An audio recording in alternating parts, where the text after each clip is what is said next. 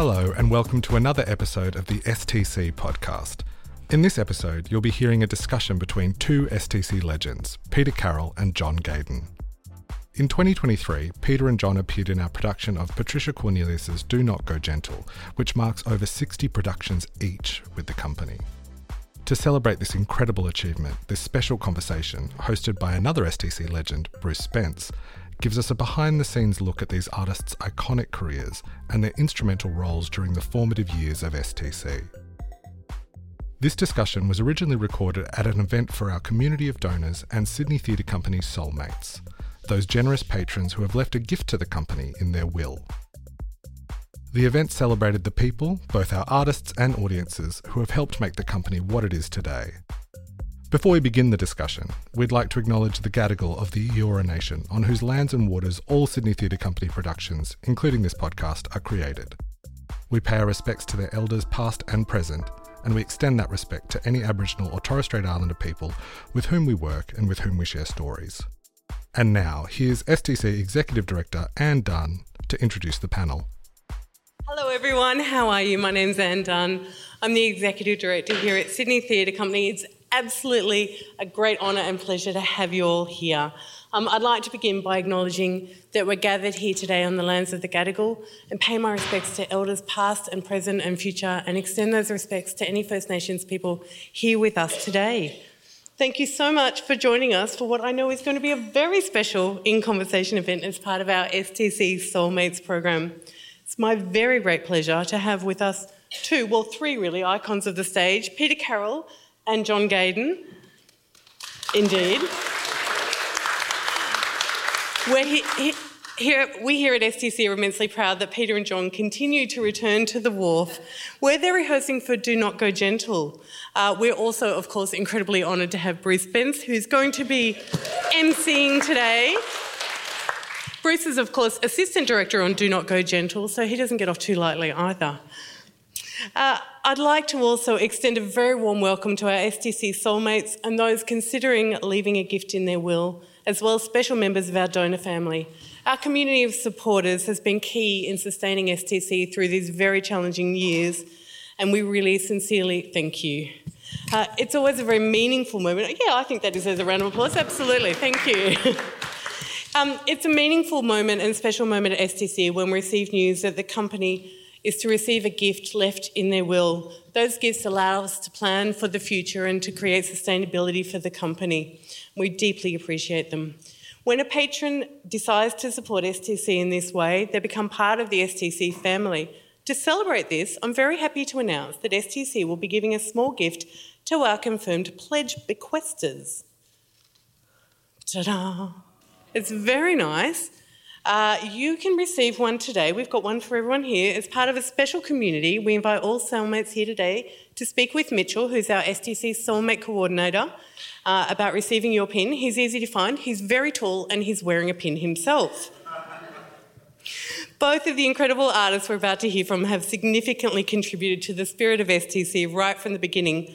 John was STC's first associate director in 1980 and Peter's STC debut. and Peter's STC debut was in line with the company's debut, in fact, in 1979's A Cheery Soul. Extraordinary. So, and of course, Bruce. You need no further introduction, just it's Bruce Spence, everyone. He's amazing. Please join me in welcoming Peter Carroll, John Gaden, and Bruce Spence.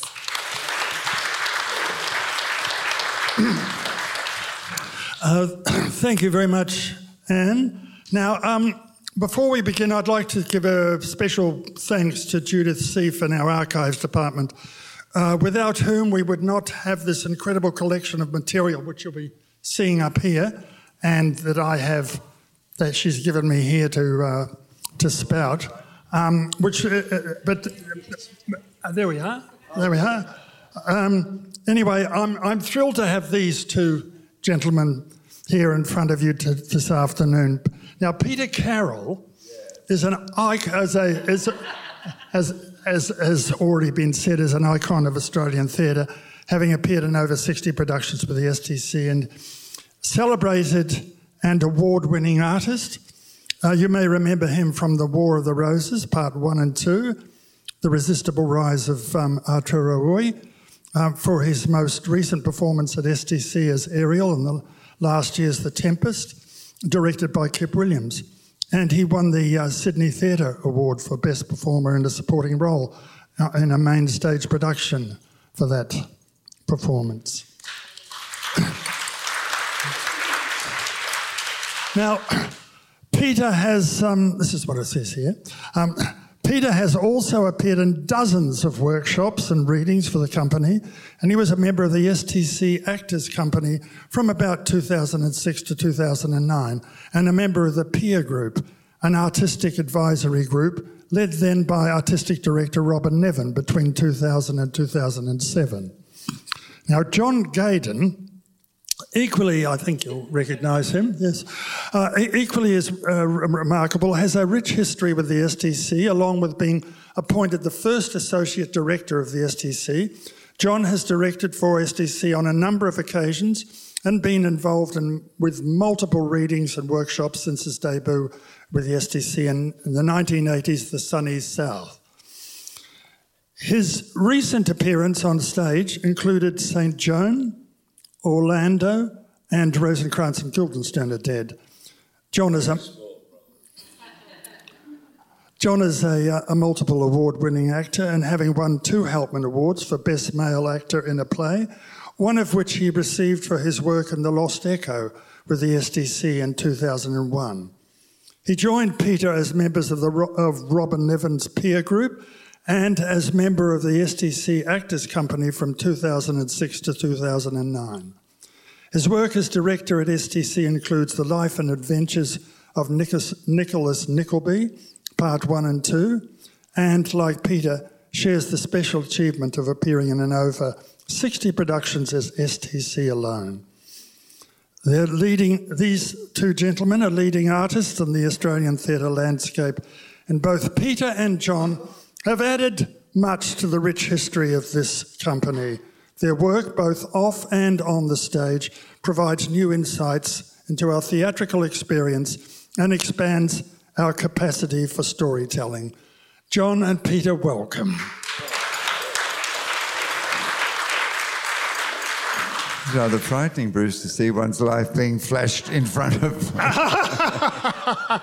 now, now for, for those that um, don't know, the STC was established in 1979 following the disbanding of the Old Tote in December of the previous year. And with the support of the New South Wales Government and Australia Council, Elizabeth Butcher was seconded from uh, NIDA to administer the new company, and John Clark, the director of NIDA, was appointed artistic director and invited companies to help arrange, invited companies to help arrange that first season of plays in the drama theatre. At the Sydney Opera House, Paris Theatre Company suggested A Cheery Soul, which was the company's first production. And I'd like to begin by reading out a small section of a very special piece of writing. In 1980, The Sunny South by George Darrell had a special prologue written by David Williamson, uh, especially for this production.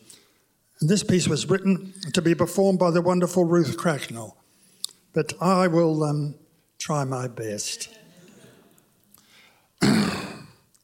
They're poised on the edge of this decade, all pledged to serve a cavalcade of theatre grand and wise and soaring, passionate, vulgar, never boring and if they do a half of that, I swear by good Greg Chappell's bat that Sydney will be far the richer, a mirror held to life's great picture.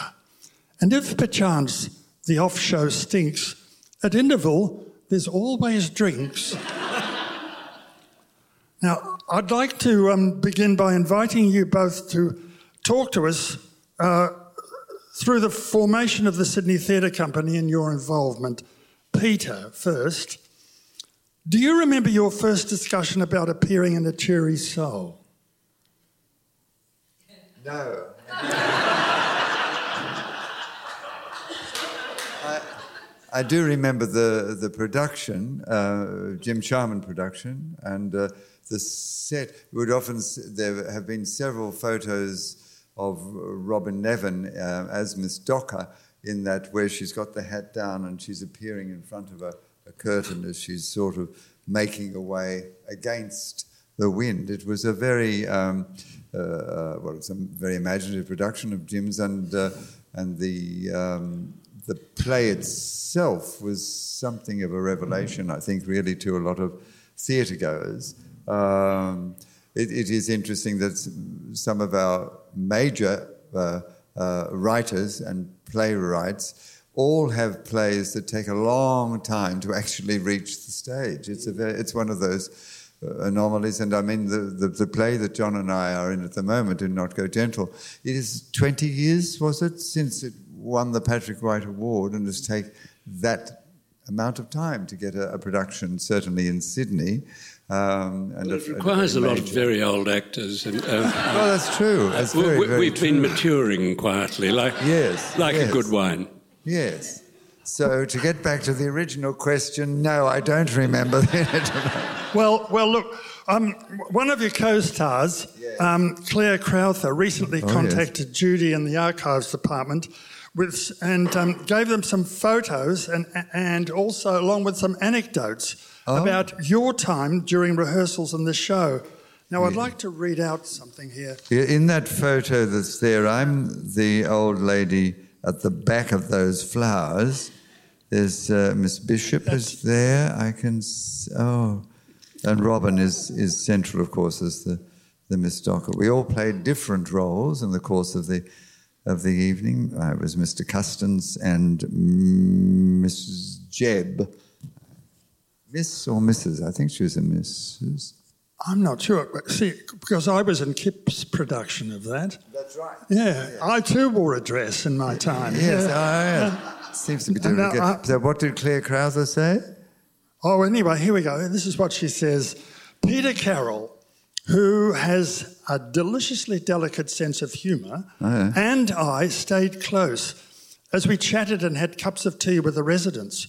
Oh, th- oh this is you going out to. Um, you, to get some character work, you went out to retirement home, right? Yeah. Well, Claire, Claire I, I, I, hope you're. Well, if Claire I hope, said. I hope you're better than this with learning your lines in the goddamn play. well, it depends on the lines. and anyway, um, anyway, you, you, have apparently you visited a retirement village right. to get some character research, etc. Yes. And she says that Peter who has a de- deliciously delicate sense of humour, and I stayed close as we chatted and had cups of tea with the residents. We absorbed their vocal nuances and physical mannerisms, and we stole their personas to flesh out Patrick's brilliant characters. Now, I hope you remember all that stuff because you're playing an old chap in this one too, aren't you? Yes. Well, I've had uh, quite a bit of experience since that time with nursing homes for various reasons, as I'm sure most of us uh, probably here today have. But that's very nice. But I think we should move on, Bruce, because if we're going to get stuck in, in, no, no, in no, 1979, we'll never get home. Uh, anyway, look, I've, I've got some um, some quotes here uh, from the uh, 1979 annual report that states that of the capacity at the Drama Theatre during its run, that production, its total attendance was 91.57 percent.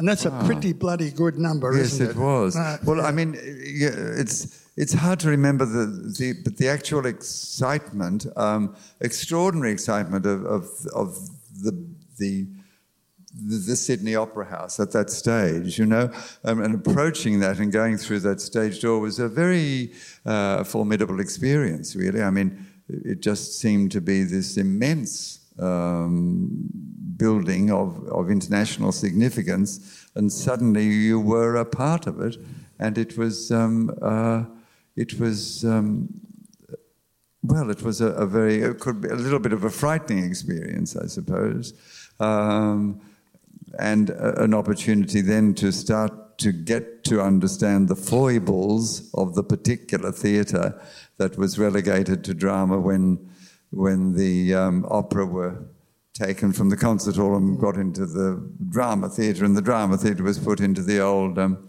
or a disused cinema, um, it, it, where we've been ever since. But it was, so, it, it was, certainly an iconic production. It's certainly, absolutely, the design was, was wonderful. And of course, Robyn's production, uh, uh performance in it was uh, yeah, central. Remarkable. And, and absolutely, um, and certainly one uh, Patrick White's right. great plaudits. And I do remember uh, my daughter Tamsin was born on the last night of the season, so that sort of dates it very firmly in my mind. Okay. Well, now on to John. Uh, John, your first, your first production with the STC was in 1980 in the sunny south. Uh, we have a photo of that, I think, somewhere there, yeah. And with this wonderful train on stage with you, it's not a real train, is it? It was pretty good. Mm. Uh, it, it, it, it, looked wonderful. The trouble was that we were all being bushrangers. It's a terrible play. uh, it, Richard Richard chose it because it was one of the earliest plays performed in the colony, but it really, really wasn't up to much. And we were all playing terrible bushrangers who, who held up this train, and we all had guns which we had to fire at it, which had blanks in them. And um, on the opening night, uh, as the train appeared, I fired my gun and nothing happened, and nothing happened, and nothing happened. So I went, oh, bugger, and fired it and blew blew the thing into my hand, which was very painful. And this, this really tough bushranger suddenly went, oh, and from then on, it was a comedy. Um, I, I, oh, there's all sorts of theatre stories about guns not going off, oh, aren't they? Where yes. someone's gone boom, boom, boom, and you ended up just yeah. going bang. Yeah. or the famous, the famous one of the, of the it, I think it was in an Agatha Christie where the gun was supposed to go off and it didn't. And so the butler just kicked the woman and said the toe of the boot was poisoned. and, uh, Peter, you were in that production as well, weren't you? Yes, I was. Yes, I was. Uh, and I do remember that the the actual cries of delight that came from the audience every time the train came on at the end of it. That was the real star of the, the star. was the star. Now, listen, uh, uh, John you were also the um, assistant director for the production with Richard Wherrett. Yeah. Can you tell us a bit about that? Uh, no. You... uh, yeah, look, it, it, was a very exciting time because we were starting a new company. Uh, Richard had a wonderful manifesto for the company, which we were going to try and, it was going to knock the socks off Sydney.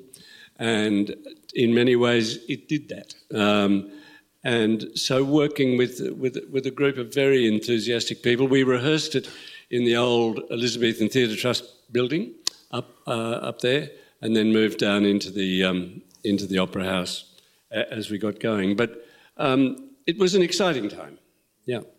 John, Richard had a, a particular kind of um, um, association of artists, didn't he? That was he did. Uh, there was a sort of a, a, an ensemble company. He he tried to set up a situation where uh, it, it, didn't quite work out, um, but it, it, it, was a it was a if you were one of the lucky ones who who got the guarantee of being in a few shows, it, it uh, certainly beat beat waiting at home for the phone to ring.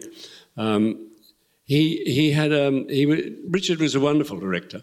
Um, he he had a terrific eye for what what worked. He would quite often fall asleep in the director's chair, uh, nod off, or or get look very bored. But every now and again he'd perk up and say, "Yes, that that that's good." He was he was he was great. Really really great director.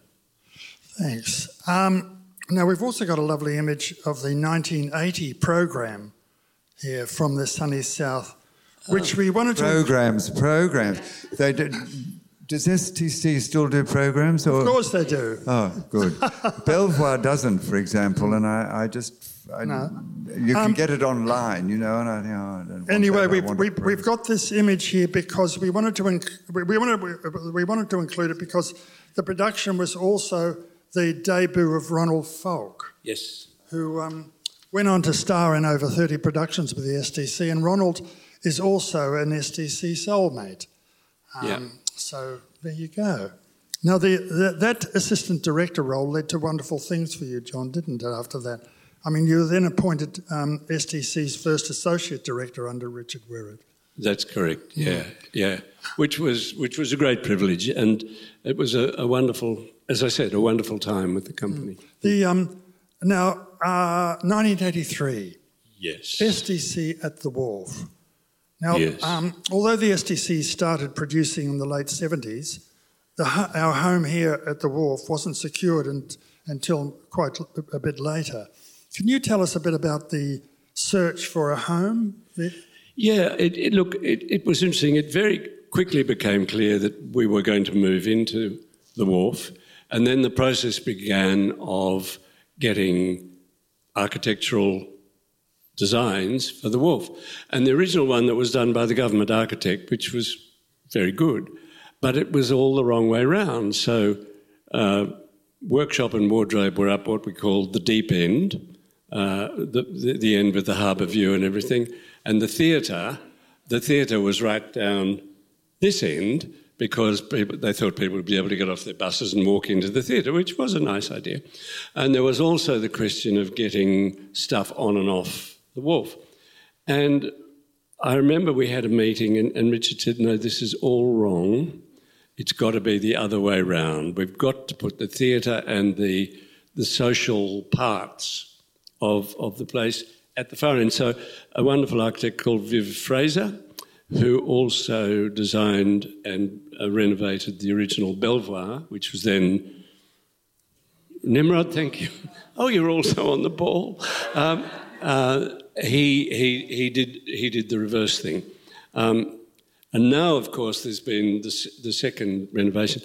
One of the wonderful things that always amused me was that there was great concern about fire because it had been a wool wharf. And on a, on a warm day, you could still smell the lanolin coming out of the wood. And um, there was great concern about that. So, one of the suggestions for fire escape was that there would be barges um, moored all around the wharf. And in the event of a fire, we would all rush to the edge, jump onto the barges, it would be cut adrift, and we'd go out into the hub. And it was a serious suggestion. Um, that was that was ditched, fortunately. And but the result was that the fire department insisted on um, a tunnel all the way up the building. And I don't know if any of you ever got into that tunnel, but it was like sort of going into the lower depths, and it took up an enormous amount of the building. And fortunately, in the in the new wonderful renovation, it's gone. So, uh, but that that was the reason why that was there. Um, and uh, look, it, it was exciting. We, we rehearsed. Can I move on to Nicholas Nickleby? Well, I'm, Or about, you- I'm about to do that. Oh, all right. Sorry. No, but, well, uh, I'm just going to. No, no, no. I was just going to mention, Johnny, that um, you, you you were co-director of it, weren't you, with Richard? That's right. Um, for those of you who remember, Nicholas Nickleby was in two parts. The first part was four and a bit hours, and the second part was four and a half hours. And Richard said to me, Well, you can do part one, and I'll do part two. So I did, and we had 34 actors, 650 costumes, 11 and a half weeks rehearsal. Um, it was a massive undertaking. The board were very nervous and said, no, you can't do it because you will have 34 actors rehearsing for 11 weeks with no income coming in, which would have been a lot of money even in those days. Um, and so we, we set out on a charm uh, offensive to get the members of the board to agree, and they finally, to their credit, took the risk because in those days, and I think still, directors were responsible for the debts of the company. And that one could have gone down in a massive amount of flames. Anyway, it, it, it happened. Uh, we rehearsed some of it up, up the road at um, uh, the old Elizabethan Theatre Trust area. South Dowling Street. Thank you, Peter. He's got such a good memory. And um, uh, then towards the end, we moved down here. And I remember the first dress rehearsal was held down here uh, in an area uh, kind of along there. And we were all terribly excited because we'd been rehearsing for 11 and a half weeks. and we did the first dress rehearsal.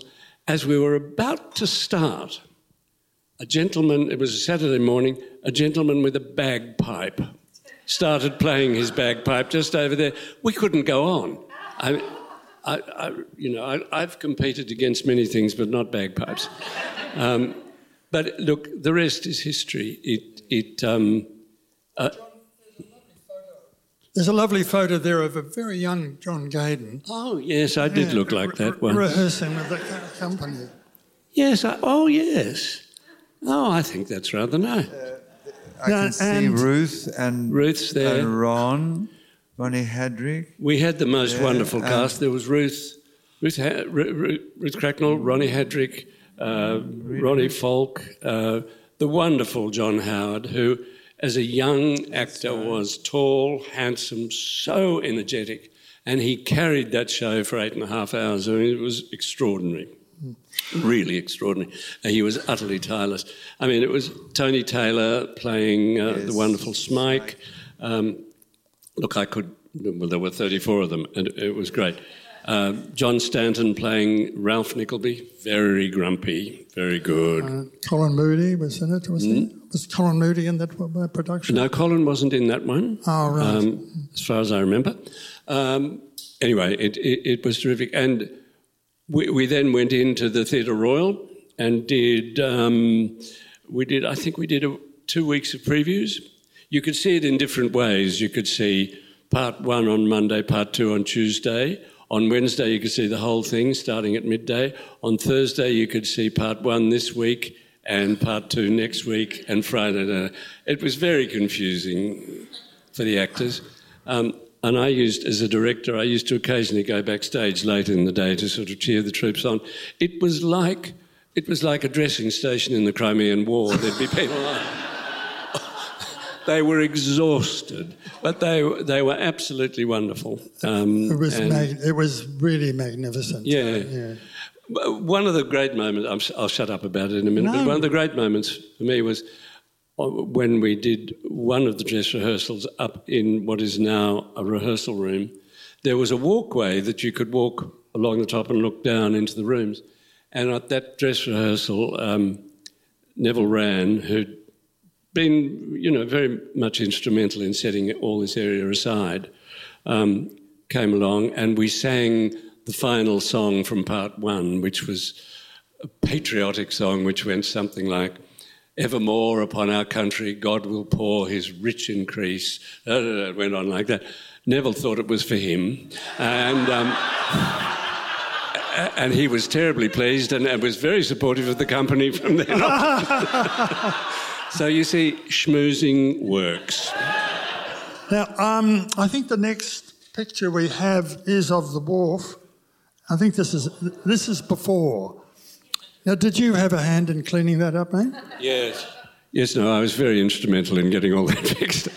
Um, look, it, it, it was Richard's idea originally was that I don't know if you know, but there was a oh, I've forgotten what it's called, but it's a thing that runs along the ceiling. Um, um, a gantry, thank you. Um, spot prize to this person. Um, and he wanted, he wanted the set to be able to be landed on, uh, loaded onto the gantry and to be brought forward, forward, forward, forward, forward up to the theatre, which would have been a wonderful thing. But, well, the, the, the fire tunnel got in the way, frankly. Uh, so that was a pity. But when you saw it originally, I mean, it's a, they're wonderful structures, these wharves.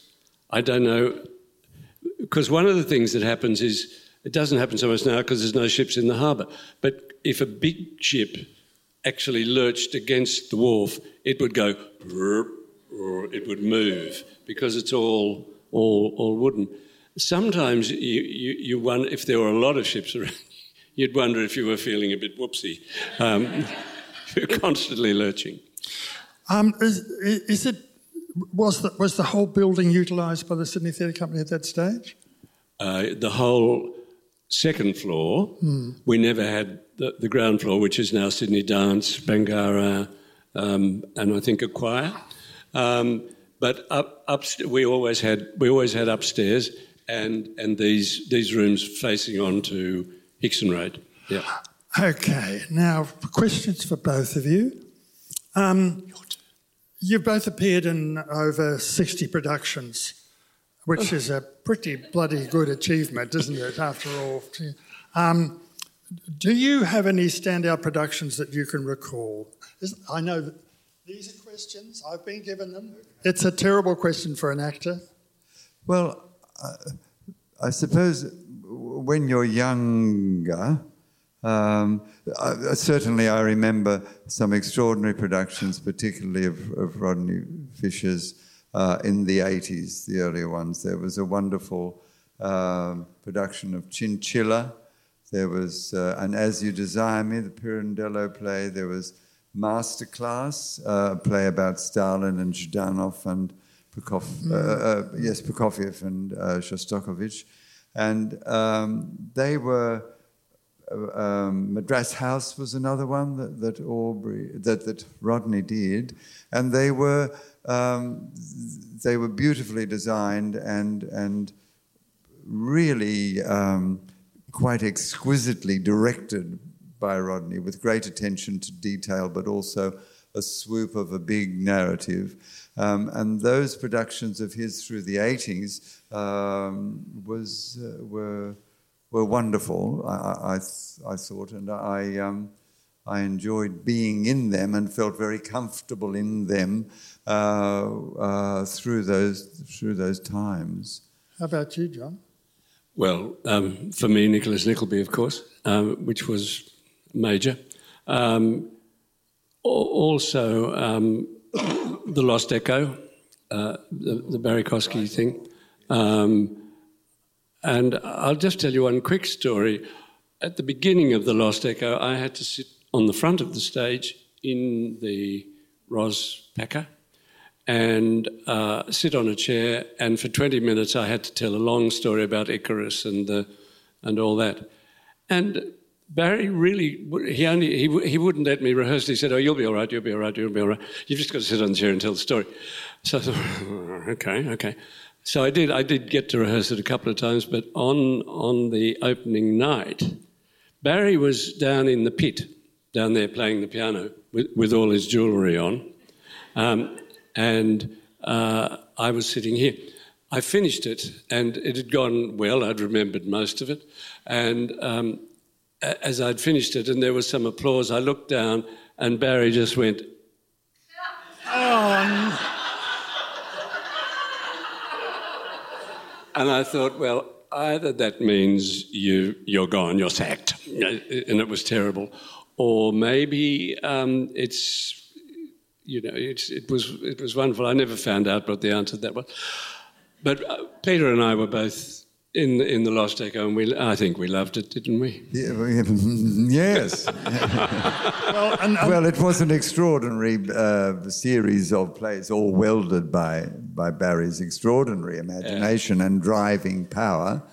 There are several uh, um, secrets which will be in my memory locked, and I shall myself keep the key. Oh, tell us. It, no, no, no, no, because they were very uh, well. It was exhausting, really. There's, um, yes, it, it but was. it was for the Actors Company the first time I think that something really big was unleashed, mm. uh, and it was Barrie's um, extraordinary yeah, visual yeah. um, imagination, and um, uh, with Tom Wright, um, that really pushed that pushed that through. Uh, it was in that was another one in two parts. It was. And if we're talking problems. Well, four of, parts actually, wasn't it? Well, at four parts, yes, mm. but like in two sections. But the um, what was discombobulating from that point of view is that we had part could do part one on Monday, part two on Tuesday, and the both on the Wednesday matinee. But to make sure that there would be some uh, patrons who could go to a Wednesday matinee and see different. Um, uh, uh, see like the whole over a fortnight. What it meant was that you did part one on uh, Monday, part two on Tuesday, and settled up to part two at very early on the next Wednesday, and then finished up with part one Confusing. on Thursday. Very And, uh, confusing. the last one, of course, in, uh, involved uh, um, an upbeat version of uh, the Bacchae of Euripides, followed by the Winterreise of Schubert. And um, that at 12 o'clock in the morning was, was a, a big ask, may I say. Yeah. Well, um, then just following on from that, because time's marching on. Um, um, w- while we're um, uh, chatting about this book, we'll bring up this. this who's that? That's oh, that's Peter Carroll. That's, that's Madras House. Madras House. That's right. Uh, that's, is that Alex Bouza? Uh, No, it was a Granville Barker. Oh, sorry. But it was uh, it was one of the. Uh, I think there were twenty one parts in it. It was a, a set of a, a, a play about a mercantile family. There were nine daughters were there, um, in a big family situation and. And mercantile um, interests and all of the, the fortunes of the family, and uh, Rodney decided, and Rodney directed it, and he decided that every single actor would play one part only. So there was no doubling. So we had 21 actors, which meant the, the budget for the um, set was just one ramp, but, but also a, a piano. And Max Lambert played, played the Elgar variations uh, to sort of keep going with this. Uh, with the Victorian um, ideal of it all, and um, it was it was good. Oh, there was, however, one uh, member of the cast who actually staggered onto stage at um, twenty past ten to say, uh, "Mr. Whatever your name is, uh, Lord So and So has come," and that was it. That was her part.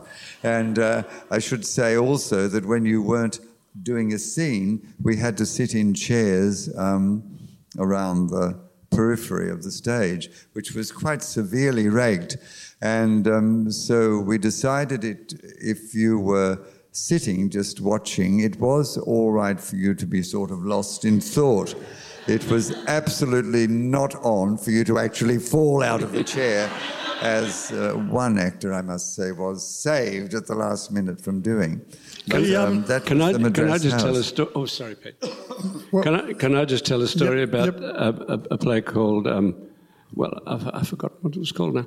Um, Neil Armfield directed it, and it was called, um, uh, oh, it was about uh, Helen Morse and I and, and Frank Gallagher were in it. And it was about a woman who recognises her torturer from 20 years before. Oh, yes. Um, it- and what was it called? Yes. Hang in there. Death and the Maiden. Thank you. Death and Door prize here. Um, and look, it was wonderful, and Helen Morse was amazing in it. She was extraordinary performance.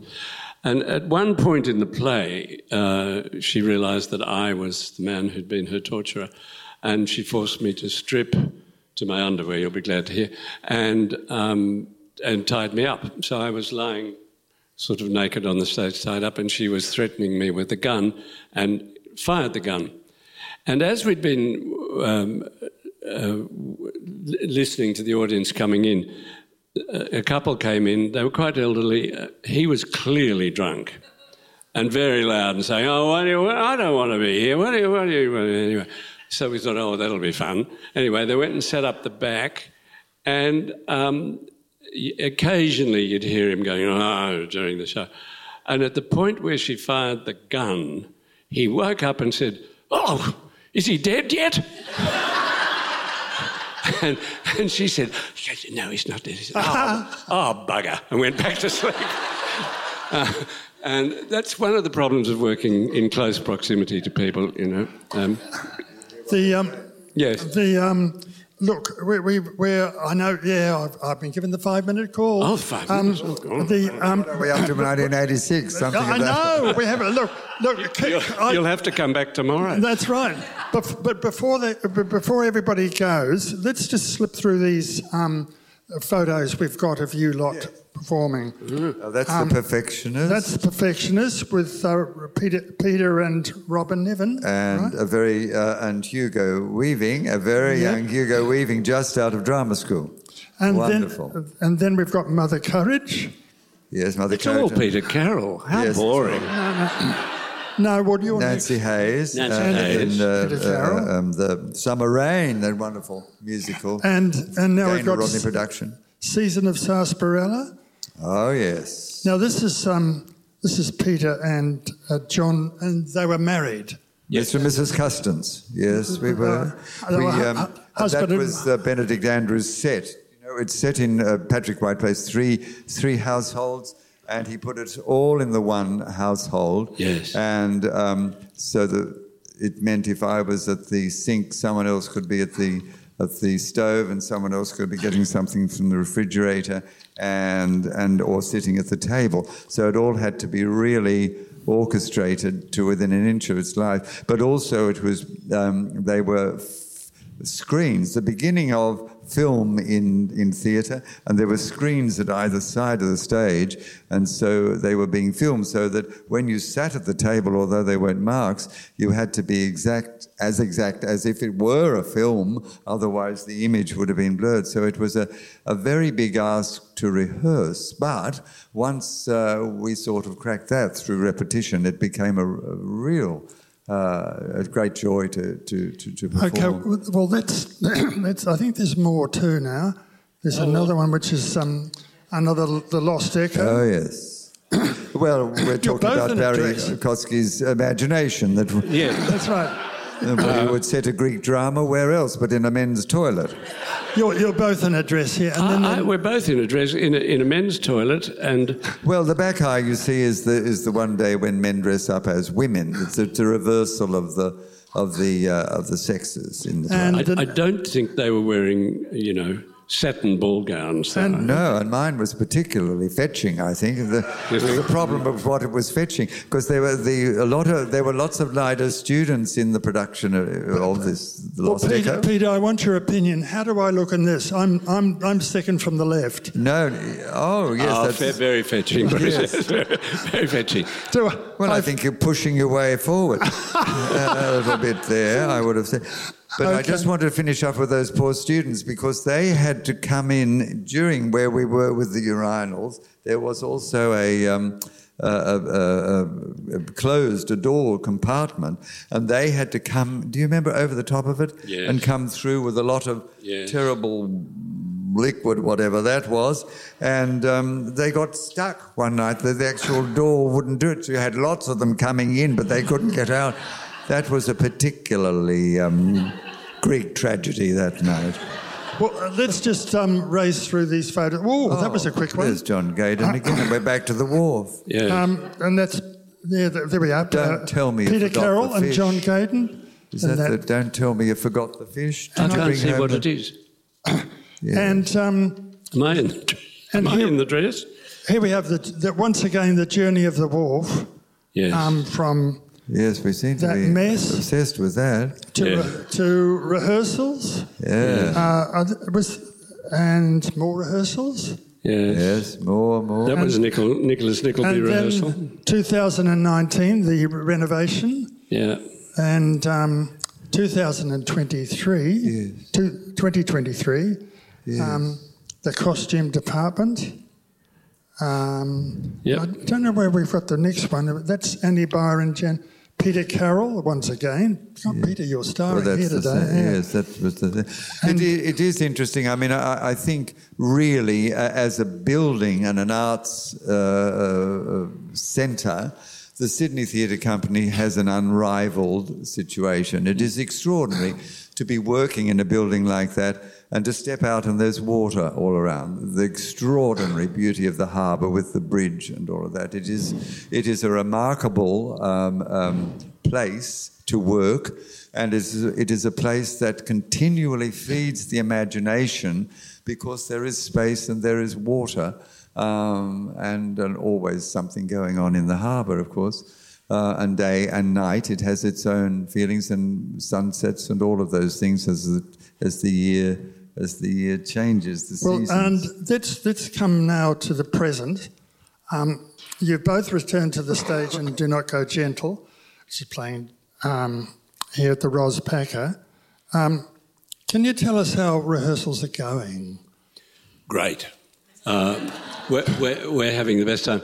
Um, I, I don't want to give too much away, but it, it is it is a group of people who are in well, they're in a home for the bewildered, but they think they're Scott of the Antarctic.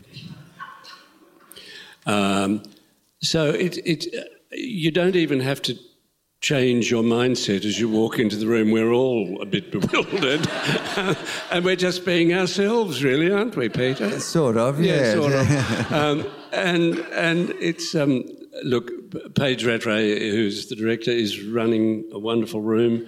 Uh, we've got a great cast. Philip Quast is playing Scott, who urges us on. Uh, Vanessa Downing is uh, is is with us, um, and Bridget, uh, whose name I've surname I've forgotten, isn't that dreadful? And Josh McConville. Uh, it's a it's a great it's a great cast. What's, what's your assistant director like? Is he? I've forgotten his name.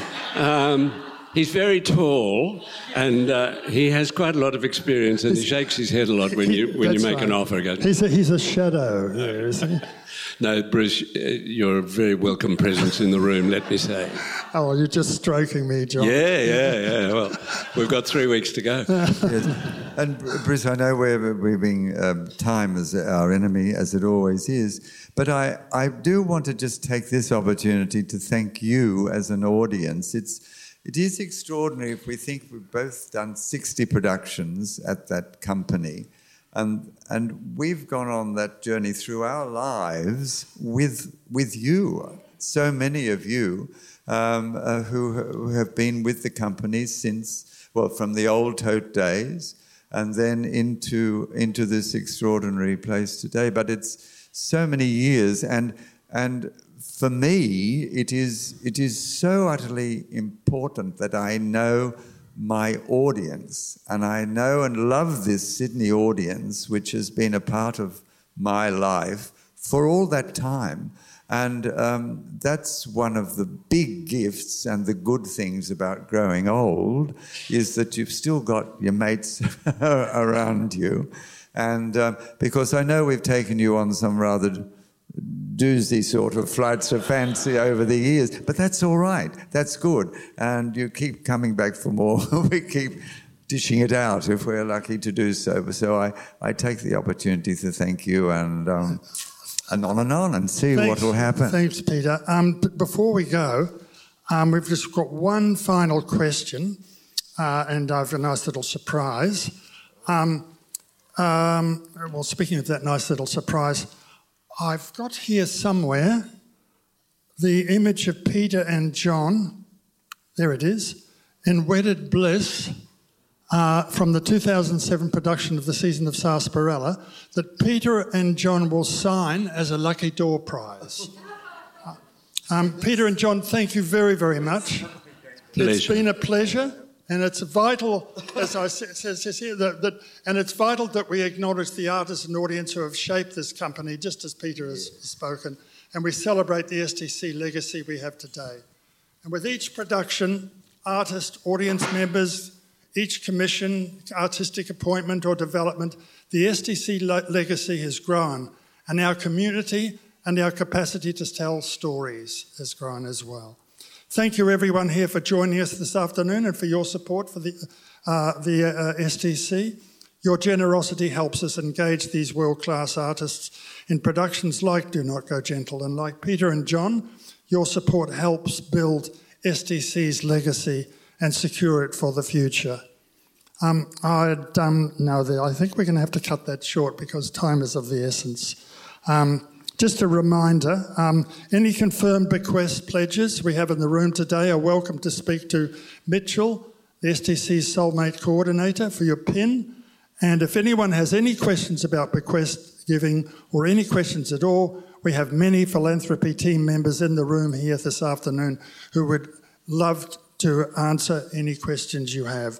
Thanks once again, Peter and John. Thanks.